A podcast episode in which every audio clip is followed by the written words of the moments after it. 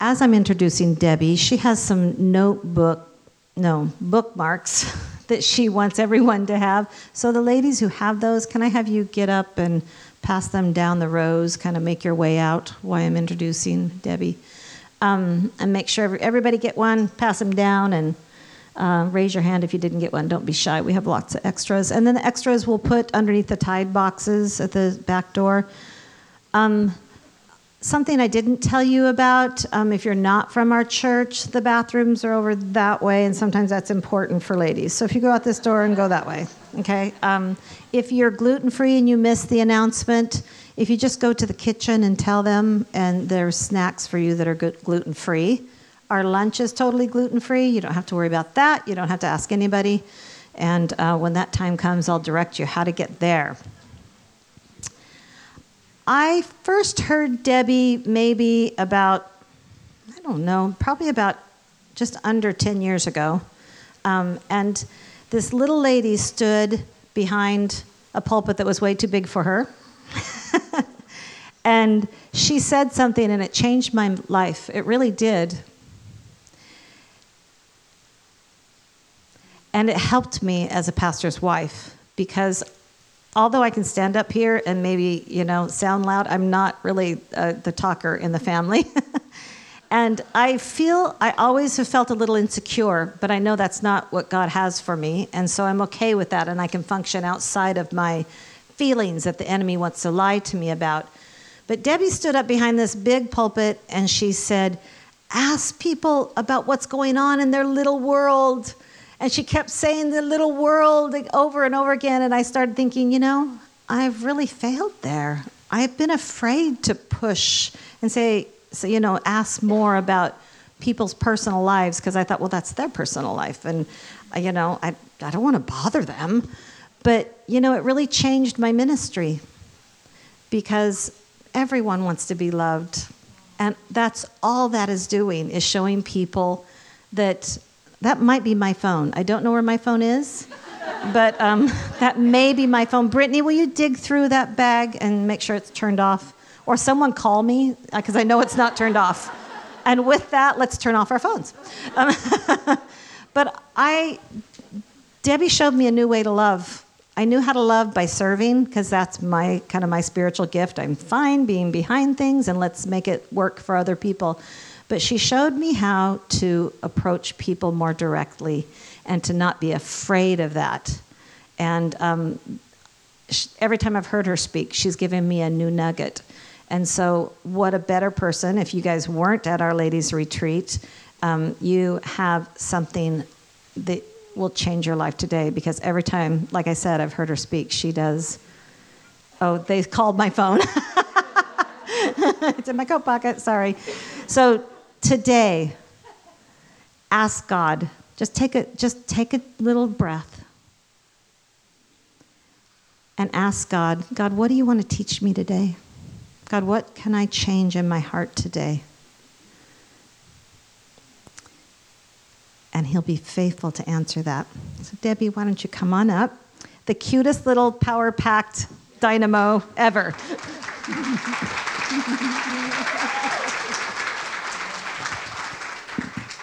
Well, I am very excited to be here. I, um, I think last time I was uh, with some of you girls, I told a, a granddaughter story, and um, as I was thinking about coming this year, I remember my granddaughter was at my house one day, and she said, "Oh, Grammy, I'm so excited about you," and I said, "Oh, baby, I'm so excited about you," and um, you know that's that's the family of God. And if you're a visitor today, and this isn't, um, you're not used to churches with cars parked in the foyer, welcome to our world, right? Yeah. So, woo! yeah. God is definitely the God of the unexpected, and I love that about Him. So, today the theme is what? The journey, the journey. What does that bring up in your mind? I want to tell you a, a, a trip is not a journey. no, a trip is like a little go to get the milk kind of thing. I'm going to go to, for a trip. But a journey is longer, it's more expanded. It means that you're going somewhere, but in that, obviously, you must leave something behind. You must leave. You must leave to go. Some of you didn't know that, but that's part of it. Yes, definitely. My friends Jerry and Linda Body. He's a, a workaholic, totally, totally. He's crazy a workaholic. And they were, um, so Linda wanted to go on a road trip, a long road trip. And so they were planning it for years and years and years. And finally they went.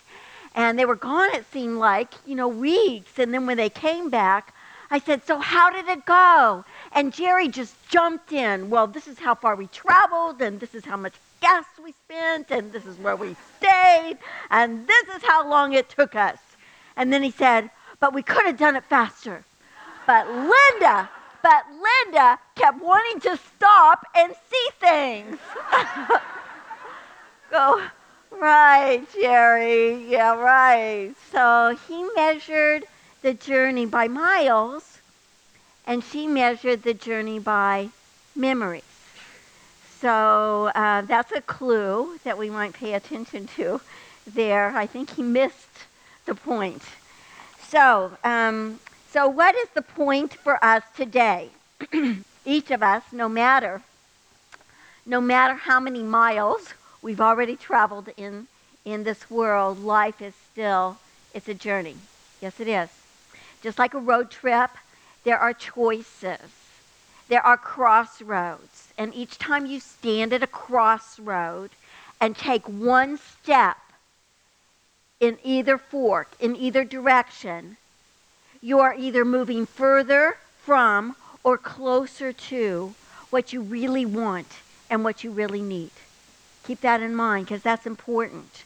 Life, just like a road trip, has freeways. I loved this part. I love this page. it has freeways and side roads and traffic jams. Hang with me. And pitfalls, potholes in the road, right? Who can say amen? Life does. It has off ramps Yep. It has intersections. It has green lights. And it definitely also has those flashing yellow lights. And in case you didn't know, that means slow down. Some of you think that means speed up, make the light. No. Actually, the whole intention is to slow down because it might be time to stop. I just finished traffic school.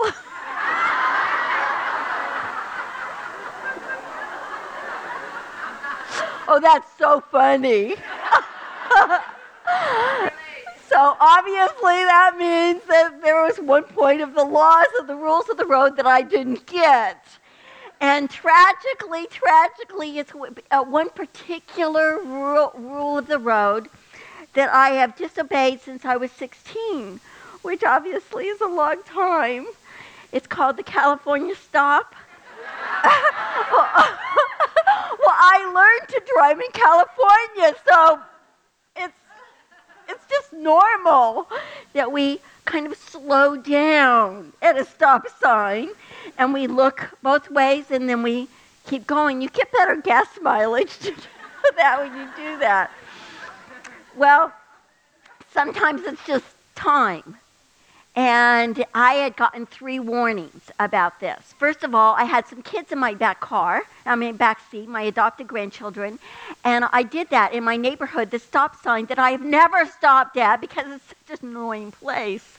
And um, so I just eased around the corner and sped down the hill. And I thought at the time, and I, I'm sure it was the Holy Spirit saying, that's not a good example and then the next day on the way to Bible study, we have a flashing, flashing red light and a stop sign. And but the straight light is green and the, the turn right is red. Does that make sense to you? no, and it doesn't to me. So uh, I just went because, well, and then, then as I went over the hill to the, to the Bible study, um, no longer was there a flashing red light in my head, there was a flashing red light behind me. And the guy, the traffic cop, he said, um, Do you have any idea why I stopped you? And truthfully, I had no idea. I had no idea because also that particular sign is, is misplaced. I'm pretty positive I've never truly stopped at it, so it's just normal for me. So, so um, you know what? I so deserved it. I was about 5,000 times overdue. I was. I so deserved it. And I pleaded with him. I actually got out of my car and I said, please, please, don't give me a ticket. And he looked at me and said, Get back in your car. I never give second chances. Wow. Okay. But you know what the Lord spoke to my heart at that very moment? I gave you three. I gave you three warnings and you didn't knock it off. So sometimes, you know, actually, traffic school is very insightful. it takes you back to the very basics, which is good for us. I mean, some very basic things like um, when you are getting ready to go somewhere, be prepared. I had never thought of that. I never thought of that because we're always multitasking. You know, the last thing that sometimes on our mind is all the details because we're just juggling. But, but there was actually a, a whole chapter on it. Be prepared. Know where you're going. Start early. Know how to get there. Don't drive on empty. I go, this is good stuff. this is really good. And then another whole chapter was be alert. Be alert. Did you know that more people die because they fall asleep at the wheel than are killed from drunk driving? Who knew that? Who actually knew that? That is such an insightful thing. And, I thought, then when I read that, I immediately thought of the ladies that would be in these chairs. I did. And I thought of how weary women are, how really, really weary sometimes we can get. How sometimes there's just things that are, are just so heavy on us and we're dragging them around and we just feel like we can't go on and and then sometimes in our weariness we get in that fog you know where we're just blurry and and, and truthfully that's really a, a, a, a warning sign that there might be a crash coming and so don't drive weary it's not a good thing and there's another factor that's dangerous too that i hadn't thought about road rage it's an epidemic they said even among women. Why would they mention that? that it's among women. Traffic school actually included a whole section that when you're angry and then you get behind a wheel, uh, those frustrations, those frustrations that have been going on in your life, in your world, with your husband, with your kids, you're just you're just likely to take them out on somebody else you know, and that's a big, big bomb that could go off. And it's and, and when we're angry, we make bad decisions. We get angry at total strangers. How dare you drive so slow? They're just minding their own business. How dare you cut me off? How dare you take my parking spot? So. Um, I hope I hope you're enjoying this, so maybe you won't have to go. Traffic school was a reminder that driving is a big responsibility. Yes, we are not the only one on the road. And they said that. like I had to be reminded. They said, slow down, obey the rules because they're good for everybody.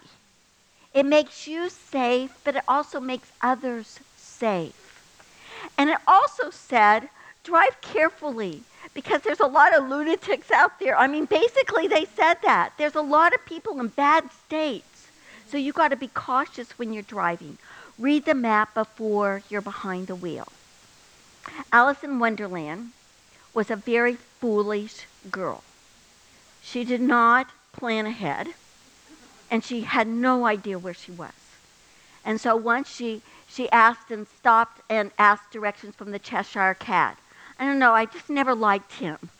He just looks, he doesn't look right. I don't like that smile on his face. But she, she said one day, Would you please, would you please tell me which way I ought to go from here?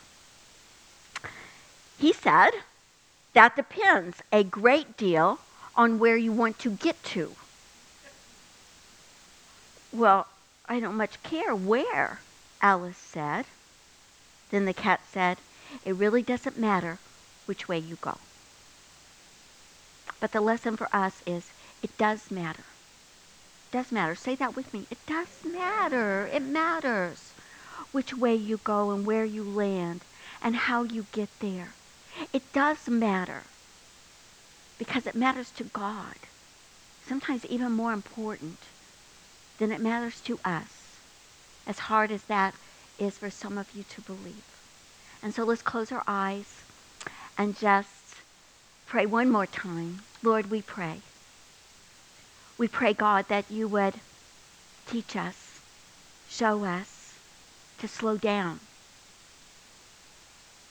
and to enjoy the journey and to not be so so white knuckle holding that steering wheel. With your eyes closed with your eyes closed just want to say to you that God has plans for you he does and we're just going to take a second while we're praying right now for you to kind of turn off your engine and emotionally to take your hands off the steering wheel. And let him speak from Jeremiah 29:11, such a powerful powerful message that it says to us. In this he says, I know the plans that I have for you, and they are good and not for evil. They are plans to give you a future and a hope. And then you will call to me, and you will seek me, and you will find me when you search for me with all of your heart. And Lord, we, we want this journey not to just go in a car or to be completely oblivious God, we want it to be a journey from our heart to your heart. Thank you, Lord. In Jesus' name. And they all said, Amen. Amen. Hallelujah. Glory to God. Yes, I love saying that. So, so, some of you, and I was thinking about you too, some of you have felt like God is far away unconscious, maybe, of your journey and um, very uninvolved. And that is not true. Hold up your Bibles, please. I love my Bible. This morning, uh, it was about 4 o'clock in the morning, and I just hugged it. I just loved it. There's never been a more wonderfully practical book ever written. No, never. It's an owner's manual. It's a roadmap. It's a GPS. Love it. Page after page, this book answers the deepest questions ever asked by any of us. And the deepest question is always Is there a God? And what is he like? Is he good? Is he kind? Is he right? Is there justice in his heart? Does he care about me? That's an important question.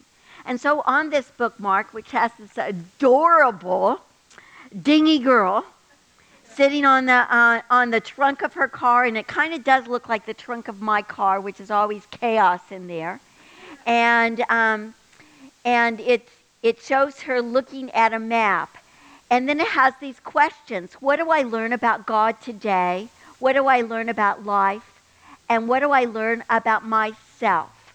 And so we're going to use these questions and number one question is the most important. When you pick up this book, we are not studying just history, facts, information. It isn't just to guide you that you're smarter or even wiser than anybody else. It's to know God. Page after page, his heart literally beats out of these pages. I love that song, Give Me One Pure and Holy Passion. Who knows that song? Listen to the words, the first few words. Give me one pure and holy passion. Give me one magnificent obsession.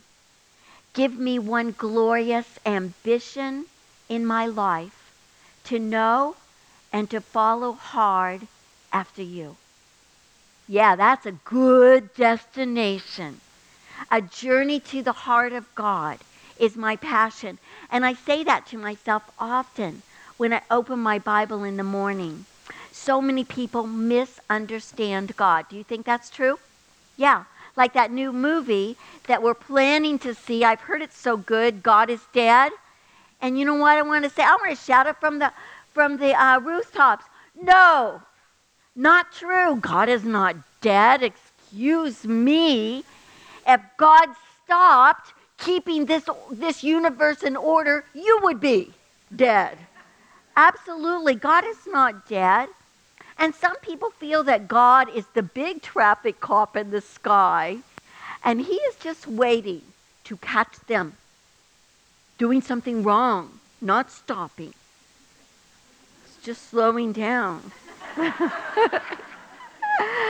like he's just waiting to give you a ticket, a penalty to punish you, or maybe to put you in jail without passing go, without collecting $200. That'd be so cruel.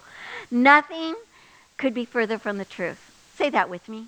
Nothing could be further from the truth. Mm-mm. When I got that ticket, it was like a hug from God. It was. It was the sweetest. I felt like my daddy was looking out after me. And, and in that moment, he was yanking me from the edge, because sometimes we have to be yanked from the edge, doing something. As we begin our morning, let's listen again to God speak. I have loved you with everlasting love, with loving kindness, he says. He has drawn us. That's so important. And again, he says, if you seek me, you will find me. If you search for me with all of your heart.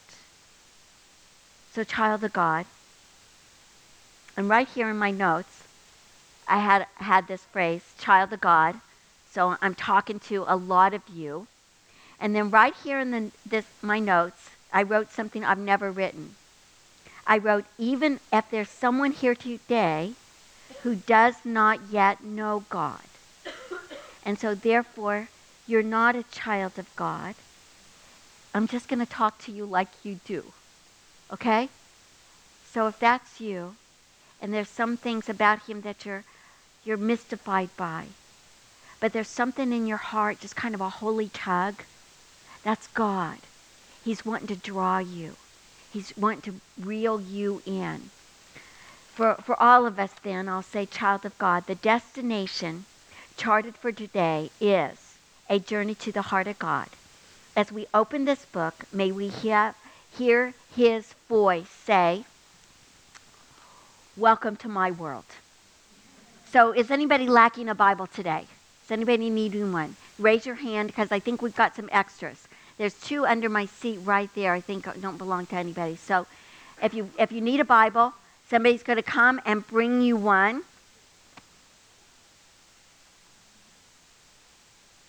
Yeah, good, good, awesome. Okay? Because I want to do this together. I want you to take your Bible.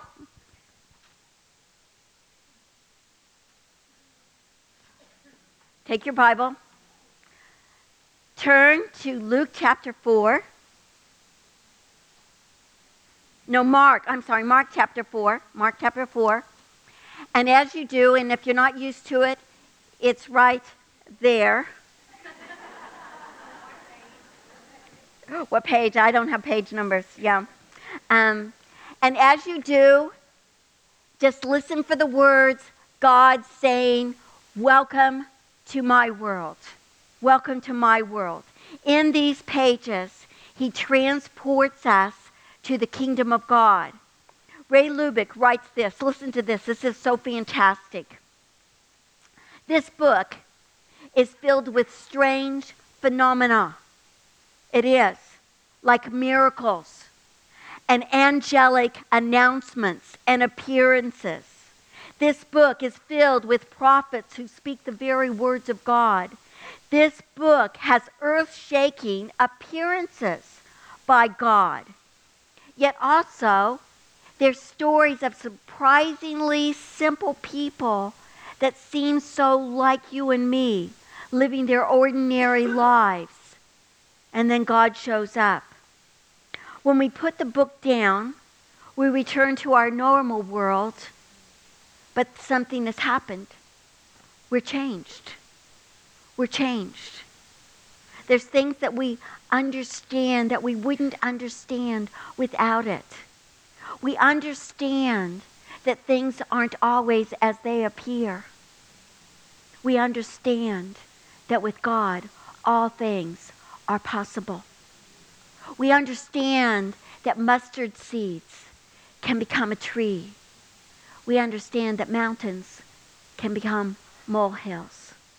This book is a life changing book. I hope that you will grow to love it because it's crazy amazing. It's a roadmap, but it's also a treasure map. I hope you know that. Absolutely. Oh, how he woos us to the kingdom, to the kingdom. Seek first, he says, the kingdom of God. That's a journey. And along the way, all else will be added to you. If you've never experienced that, you haven't taken him as your word, at his word. Seek first the kingdom of God. So today, journeys. We're going to take some field trips. Are you happy? Yeah. When I was about, I think, third grade or fourth grade, I took a field trip. And, and my parents weren't very rich, and we, we didn't have a lot of the foo foo things of life. And one of the foo foo li- things in, in our world was once in a while getting a Coke and once in a while getting a hostess cupcake. I, they rarely showed up at our house, but I thought they were magic. And as I, some of you don't even remember them, but when you cut them open, there was white cream in the, in the middle. And then one day our school said, We're going on a field trip to the hostess factory. I couldn't even imagine. And, and, and then they took us inside the doors and they showed us how they get that white stuff in. It was just like, I just thought I'd gone to heaven that day. They showed us the inside story. And so that's what we're going to do. We're going to step into the inside story. We're going to step into people's shoes. We're going to step into people's circumstances. We're going to step into people's, you know, story, their their journey and see what it felt, see what it looked like, and then see what they learned. And then we're going to look at it from God's perspective and say, God, what did this look like to you? What can we learn about you? What do you think? You want to go? And so I brought my umbrella. And you know what this means? That it's not raining inside, right? no. When you go to Disneyland, if you take the tour, if you have the, the tour, not just the self guided tour, but you take a tour and you have a tour guide, then your tour guide holds up an umbrella, you know, and then points the way. You know, and so that's what we're going this is how we're going to do the whole day, okay? I'm going to be the tour conductor because I don't know if you've ever had some some friends that go on a European vacation with and they bring back 5,000 pictures and then they like to show them to you. and the first five or six are so interesting, and after that, you just want to go home, you know, because they're, they're so boring. Looking at some, sorry if some of you have those wonderful pictures. But you know what? It's not like going there, is it? It's not like going there yourself. So I could just stand up here and tell you what I have seen on my little journeys, or I could say, field trip, let's go. Okay? So, Mark chapter 4, we're going to go, and if you have your notebooks, please open them. You have a pen, I know you each got one. Get that in your hand. Last time I was with you, uh, we said the Word of God is your food, and your pen is your what? Your fork. So we're going to dig in. But in this case, it's our journey. It's our journey manual, is your notebook. So we're going to look at, go on a journey, and at the top of your page, write the journey to cross over. So we're going to cross over today. And it's one of my favorite journeys, absolutely. In Mark chapter 4, if you turn back to the beginning of the chapter, it says again, Jesus taught them by the sea, and a great multitude gathered to him. So he got in a boat, sat in it on the sea, and the whole multitude was facing the sea, and then he taught them. In this day, he taught them the parable of the sower and the seed. And he taught them, as one of the lessons, that the seed is the word of God. And then it gets spread, and, and then it goes into different kinds of soil. And one of the kind of soil was soil that, that was rocky, that was hard. And what happens with that kind of plant, as in the natural world, is that plant shoots up and grows fast. But then when tribulation, trouble, hardship, or persecution occurs, that plant just shrivels up and dies. And it never bears fruit. And the problem with that, that, that particular plant is that it had no root. It didn't go deep. And so Jesus was a master teacher. He was such a master. He would take natural things that we understood, that we could see with our eyes, and then he would relate it to spiritual things. And then we could understand because sometimes don't we just see see someone and and you know, we thought they were just, whoa, so strong in the Lord, so amazing, loved the Lord. He was Lord of their life, and then they just do something weird. they, I mean, they, they just do something bad, something wrong. And we go, uh, where did that come from? And see, Jesus was explaining, well, listen, they probably had a stone in their heart, and that's where that came from. And so their life shriveled up. And it wasn't bearing the fruit that it should. So it's persecution and tribulation. So he taught them and he explained it. Then he took them on a field trip. Yeah. So here we go. Let's go with them. In verse 33, and he, he taught them many parables like that. And in verse 34, it says, without a parable, he did not speak to them. And when they were all alone, he explained all things to his disciples. And see, that's what we need. We need to be alone with God. And some of you have some big questions, big wonderings. Like, what's that about? And why does that happen? And what are you doing, God? Get alone with him and quiz him. And sometimes I, I, believe that he'd like to just say, I am so glad you ask. So glad. Because he does have all the, the explanations to the mystery of life. Verse 35. On the same day. Now I'm going to read this whole stretch. As I read it, I would like you to underline anything that seems interesting or important meaning that you would like to remember it five minutes from now. Unlike how we normally read our Bible, where we just read and we forget everything we've just read. Not you, though. Not you guys. Wouldn't do that. Okay. So pay attention because there's going to be a little test at the end. Okay, I think it's insightful that it was on the same day, but now it was evening. Evening. And he said to them, Let's, let's cross over to the other side. Now, when they had left the multitude behind, they took him along in the boat as he was. And other little boats were also with him. And then a great windstorm arose. And the waves beat, not just outside of the boat. Where did they beat? Into, over the boat, so that it was already filling. But he was in the stern, fast asleep, sleeping like a baby, on a pillow yet. Isn't it interesting the, tel- the details? My version says on a pillow. hmm. And they awoke him and said to him, Teacher, don't you care that we are perishing? Then he arose. This is my favorite moment in this story.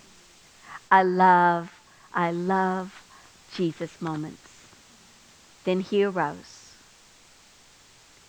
He looked around. Sure, he looked at each one of the disciples in the eye. And he rebuked the wind and he said to the sea, Knock it off. Calm down. Peace, be still. And what did it do?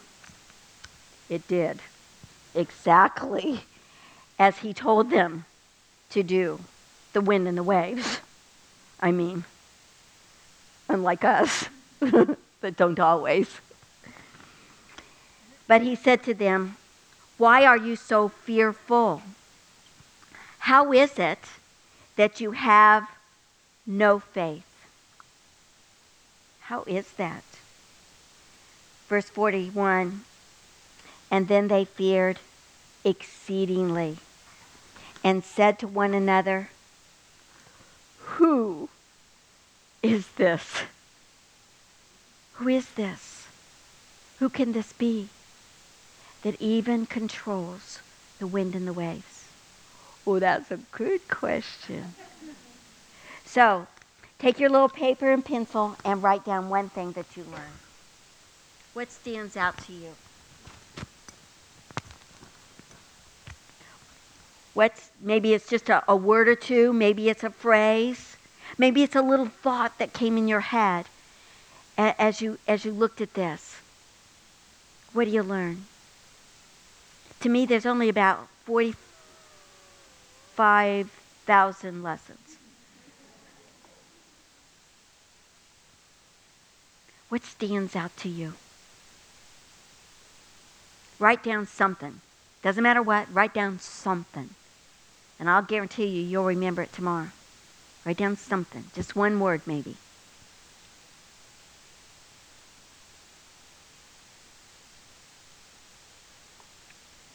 Something you underlined. Okay, somebody tell me a word that you said. Pop up a few hands. What'd you write? Yes, what? Have faith. Somebody else?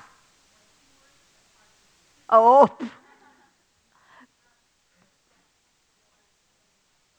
Filling my boat. Oh boy, been there, done that, right? Somebody else. Yes. Quiet. Absolutely. Somebody else? Yes. Woohoo! Back here. Oh, boy. He's really putting his finger on something there, wasn't he? Okay, let's keep going. Okay, you. Don't you care? Oh boy. Oh boy, that's a big question. And I would doubt, I'm telling you the truth, I'm telling you the honest truth. I would doubt whether there's anybody in this room that hasn't wondered that particular question, even if you've never verbalized it. So let's back up the truck and let's just see what's going on here. Let's climb in. Let's be there. Let's let the wind and the waves in our face.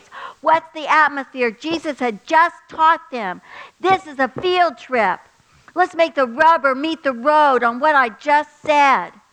Let's see if this plays out. And so they took him. It's now dark. It's the end of the day. And when it's when it's evening, what what is it? What's going on? Just even just physically. Emotionally, what? You're tired. You're weary. You're dark. It's just dark. And when it's dark, it's kind of cold, scary, and it's kind of cold. And it's that at the end of a long day, and Jesus tend to make his days long, and they got in this boat, and they took him just as he was. And that's an interesting phrase, and I, I, I wonder many times, like, what does that really mean?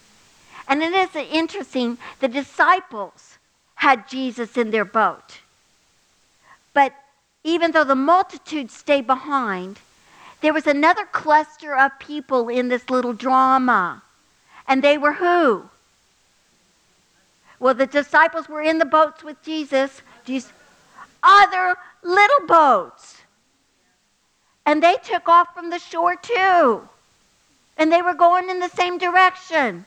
They were following Jesus. And then, and then, and then, the storm. Is that kind of crazy? I don't know if you've ever been in this place where you, you felt like surely that God it was leading in a certain direction. You felt like you had trusted Him. You felt like you had taken a next step. And then wham, a storm comes, a big one. It says a great storm. Well, that's not usually what we say. We say, oh, great. right? Oh, great. You know, we don't expect it. It seems to be a disconnect, doesn't it? And that's why that question on the bookmark what do I learn about life? Because we expect when we obey God, even when we, when we leave something to follow Him, to really learn that, that He's going to make us have silky seas. That's the promise, right? Isn't that what we see in the Bible? Or should be in the Bible? if he had of letting, that's why we know that men didn't write it. or women that was inspired by the Holy Spirit. That this day was an important day, not just for them. This day is an important day for us. There it was, bam. It hit them like a rocket. These little boats, these little boats, they were rocking probably even more than this boat that had Jesus in it. And, and then comes that line, even more surprising than that line that the storm hit them, was that Jesus was sleeping through it. You just want to walk up and go, What? What? What does that mean? What's the interpretation of that? That sometimes he's just off duty. Is that what it means? Is that what it means? Is that what it means? That he could care less, you know, because he'd still live. You know, there you go. He can walk on water, you know. He's got to exit. And like these guys. Is that what that means? Is that what it means? Is that what it means? Or could there be other reasons why he was sleeping like a baby? One reason, well, I know that when he was with people, he was a giver. He was connected. He poured out. And you know what? That can wear you out. So he was dog tired. And every mother in this room, every caregiver in this room, he knows what you feel like. He does. He knows exactly how draining it is. And he was sound asleep. But I believe there's another reason here. Do you remember that he often said, My time has not yet come? My time has not yet come. My time has not yet come. And then as he in that last Passover as he was heading to Jerusalem, what did he say? My time has come. My time has come. He was only 33 then. But there was a day when his time had come. But this wasn't it. And he knew it. And you know what? We got to lock that real, real tight in our soul. That until our time has come, we are absolutely safe. We are abs- and if our sh- sink ships, that was when our time had come. My times are in God's hands. I am absolutely confident of that.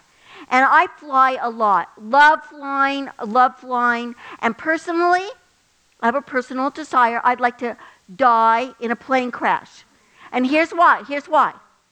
Because I don't mind dying. Because you die when you when you know the Lord, and it's a fast trip to heaven. I mean, just done. You're just done. Uh, and, and I just really don't want to go through the long dying thing. You know, I'd rather just die. Yeah. So I was flying from Grass Valley uh, one morning. I had to be back at my home church in Southern California to teach Bible study at 9. So I had to take the earliest Southwest flight. And so we had to get up at 4, raced to the airport, and it was the biggest rainstorm, thunder, lightning I have ever seen. I mean, there was thunder, lightning everywhere. And my friend ha- was driving a little VW bug, and we were just blowing all over this the road. And I go, oh boy, this is oh, great. but then we got on. I got on the plane, and I thought, why are they putting this on the plane? We're never taking off. We all buckled our seatbelts, though without being asked. and, and, then we were going down the runway. I thought, why are we even doing this? And then we were taking off. Great, that's fine. I had particularly chosen my seat uh, next to this kind of cool, hep looking young guy. I thought, well, he'll never want to talk to me because I had to keep getting ready for my Bible study. So I stre- stretched out everything. We got up in the air. As soon as we reached altitude, we started dropping like a bomb. I mean, our wings were tripping and we were just all over.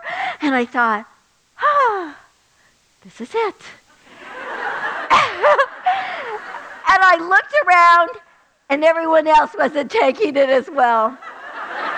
they were as white as a sheet, absolutely white as a sheet. And then I looked over at this cool, hep young guy sitting next to me, and he was white as a sheet.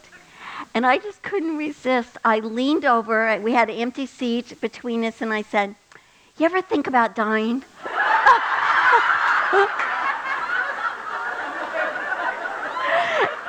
and and he he leaned over, clear over that empty seat to me. His face was right here. He said, Yes, right now. I said, Do you know what happens one minute after you die? And he said, I have absolutely no idea. No idea at all. Well, just by coincidence, I had my Bible open to the book of Revelation. And I said, Here in this book, it tells you what happens one minute after you die. But there's options.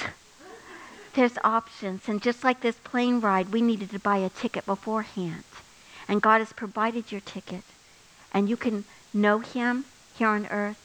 And when you die, fast track to heaven. And the next hour we spent talking about the Lord it was awesome. He did not accept the Lord that day, but that was a couple years ago, and I'm counting on seeing him in heaven. Yeah, woohoo! Yeah. Jesus' time had not yet come. It hadn't. And in the meantime, what was going on in that little boat? You know, when crisis hits, when storms hit, you know, sometimes there's there's trouble in the boat. And it's it's it's people that start complaining against each other. Have you ever been there? You're in a crisis and you're just saying, "Well, why didn't you why didn't you bring more oars and why aren't you or- rowing harder and why did you even launch off? And why aren't we traveling closer to the shore? And and um, Thomas was saying, we are going to die. We're going to die. And you know, and, and then And that's a problem. That's a problem. But the biggest problem, and I'm telling you, is when we turn it on God. When we think that he doesn't care. And then I love his face. And you haven't read this story until you've seen him rise up and look at their faces. And then this steely, majestic Lord of the universe look. And he just says, Be still. And when he said that, he spoke to the wind and he spoke to the waves. But I believe at that moment he had direct eye contact with every single one of the guys. Knock it off. And you know what? There's moments in my life, and right now I'm going through two bloody storms. They are so mean spirited. They're so heavy, harsh. And you know, sometimes a storm, you just don't know when it's going to end and how much damage it's going to do before it does end. And I don't know that yet about these two storms. But God Himself has stood up in my boat, and I'll tell you what He said. He said, Knock it off.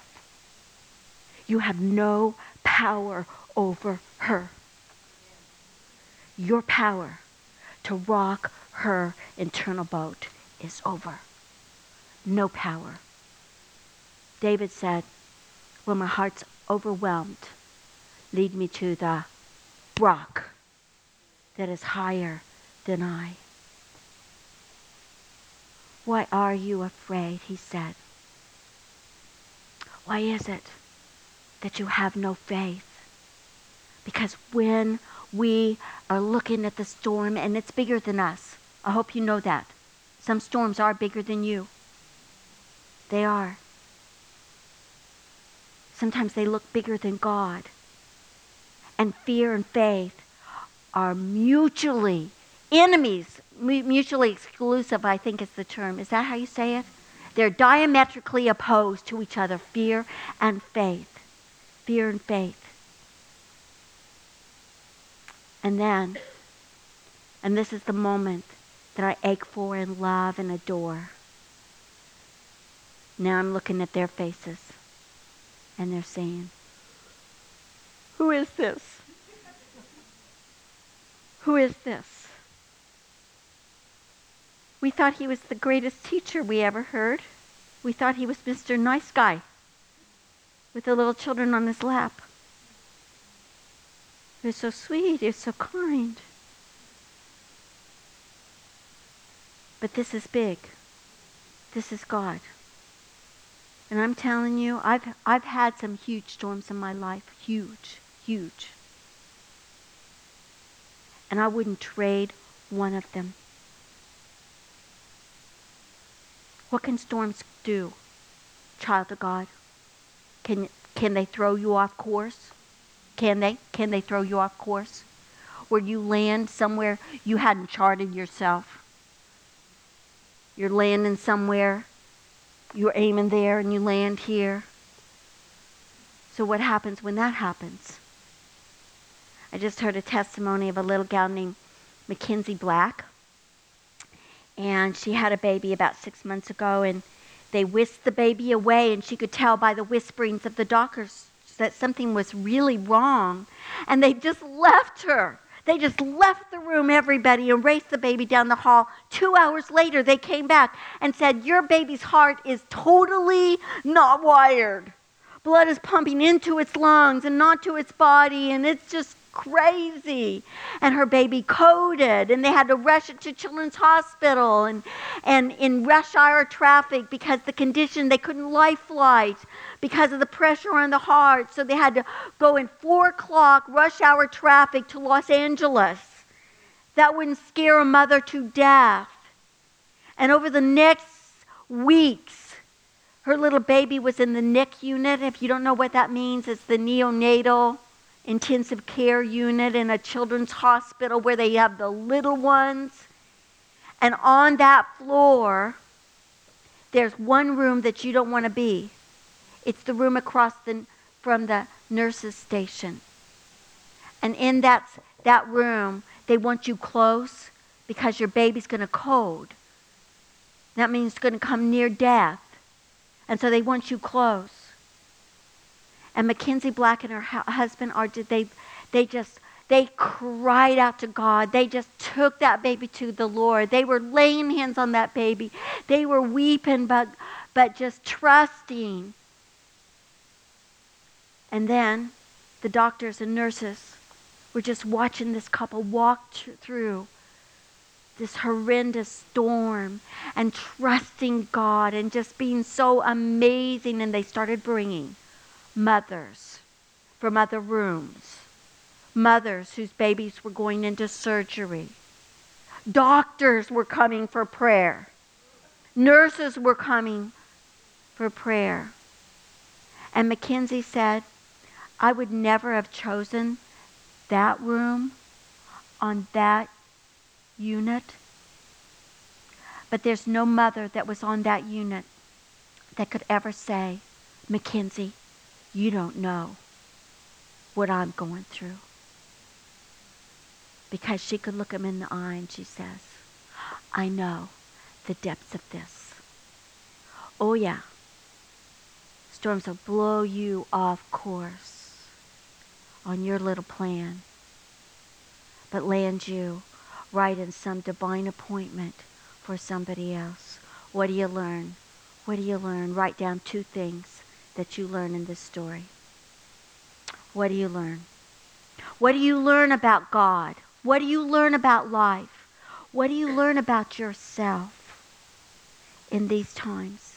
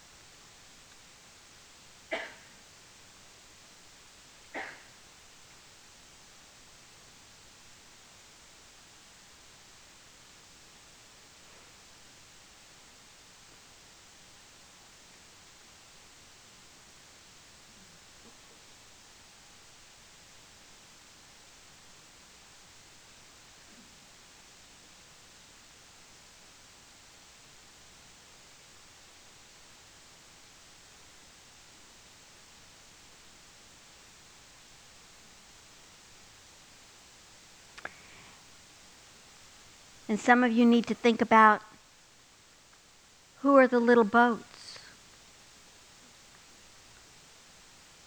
Who are the little boats in your life? Some of you do have Jesus in your boat. Those little boats traveling in the same storm. We're looking at that boat and going, does it make a difference to have Jesus in your boat? Who's, who's, Who's the little boats traveling in your world? Who's the little boats? Somebody share a lesson. What'd you learn? Yes, ma'am.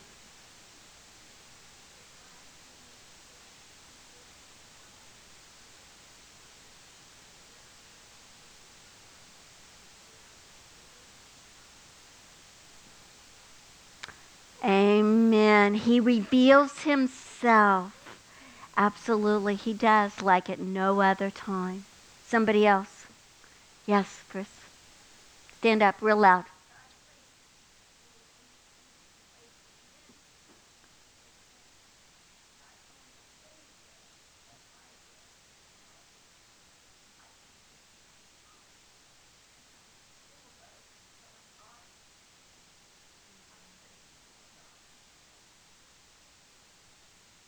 She's 13 now. That's amazing. Somebody else. Yes. Prayer calms. You know what? They panicked, right? They panicked. We're a little ashamed of them.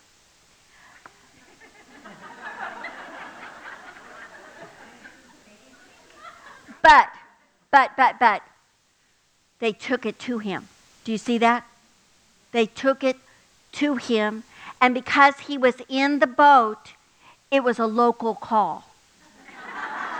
Do you see that? Do you see that? Prayer, you take your crisis to, you just go. Good, bad, whatever's on your heart, you just go to him and blurt it out. Somebody else. This side's ahead of you guys over here. Somebody over there. Yes, ma'am. No, the Lord has not given us a spirit of fear, but of love and power and a sound mind. Oh, that's helpful. a sound mind. One more. Yes.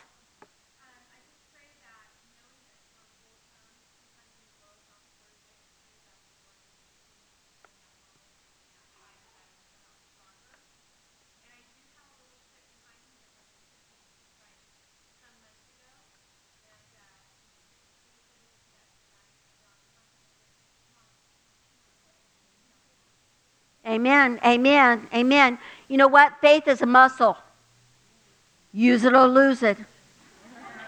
That's right. That's right. Okay, I want you to cluster in groups of five or six, no twosies or threesies. Turn around right where you are, where you face each other, and share what you learn.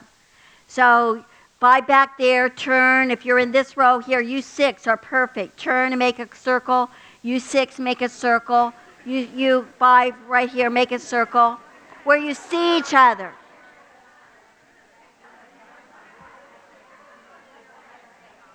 Okay, I'm going to reel you back. Reel you back. Don't you love this story? Don't you love it? So many facets. Okay, I'm just going to leave you with, with two points.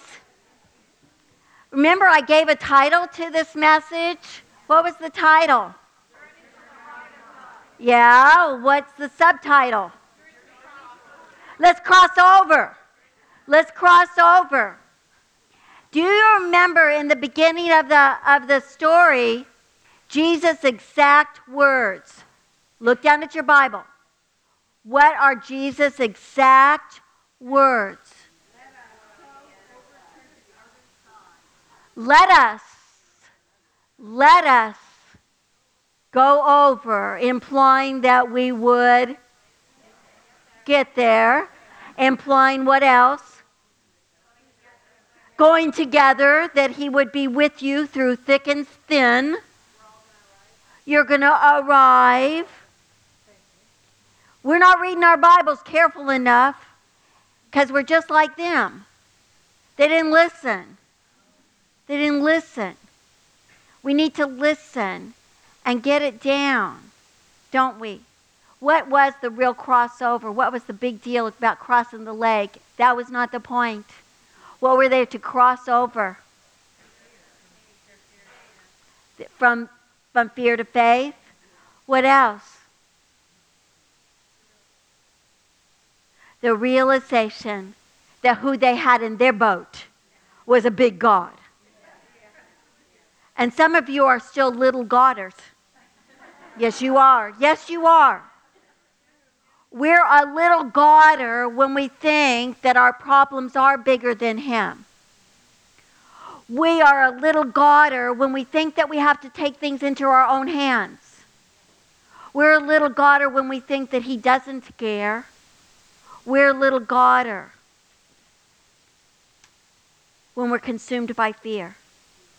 You know, there's a saying that says, all the water in the world no matter how hard it tried, could never sink a ship until it got inside. And, and that's, that's when the water gets inside us, not around us. They, they went from a little Godder to a big Godder. He's the God of the big storm. And you know, as you cross over, I just have to give you t- just one little thing. A lightning storm. When you guys get, get lightning, do you get lightning up here? Do you get thunder and lightning? Don't hide from it. Go out and just say, Glory to God. Let me just give you a little facts just to tuck in your brain. Lightning. lasts less than one second. But in the one lightning bolt is 10 to 100 million volts of electricity, which could heat 200,000 homes. You can say, well. Thank you. You can say, well. A lightning bolt is six times hotter than the sun.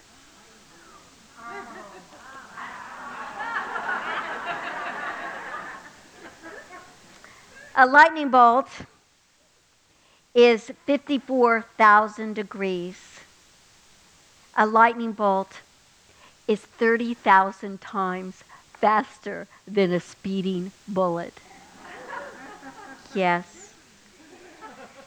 And storms, there are 22 million tons of nitrogen in one square mile in the atmosphere. But it's unusable for plants. It is usable when it's heated by a lightning bolt. It's merged with oxygen. It falls as nitrates and it fertilizes the earth. And sometimes we just need to say, bring it on. Let's lift our hands to the big God. And Lord, I know in this room there's a thousand storms. Some of them little showers, some of them raging tornadoes. And God, we pray that this day would be the day that we hear your voice cross over. Cross over. And we would learn to trust you with all of our heart. And we pray in Jesus' name. And we all said. Amen. So be back a little before 11:30. Yeah. Got 15 minutes. That means 25 after. Don't be late. We got somewhere to go. Huh? You can speed.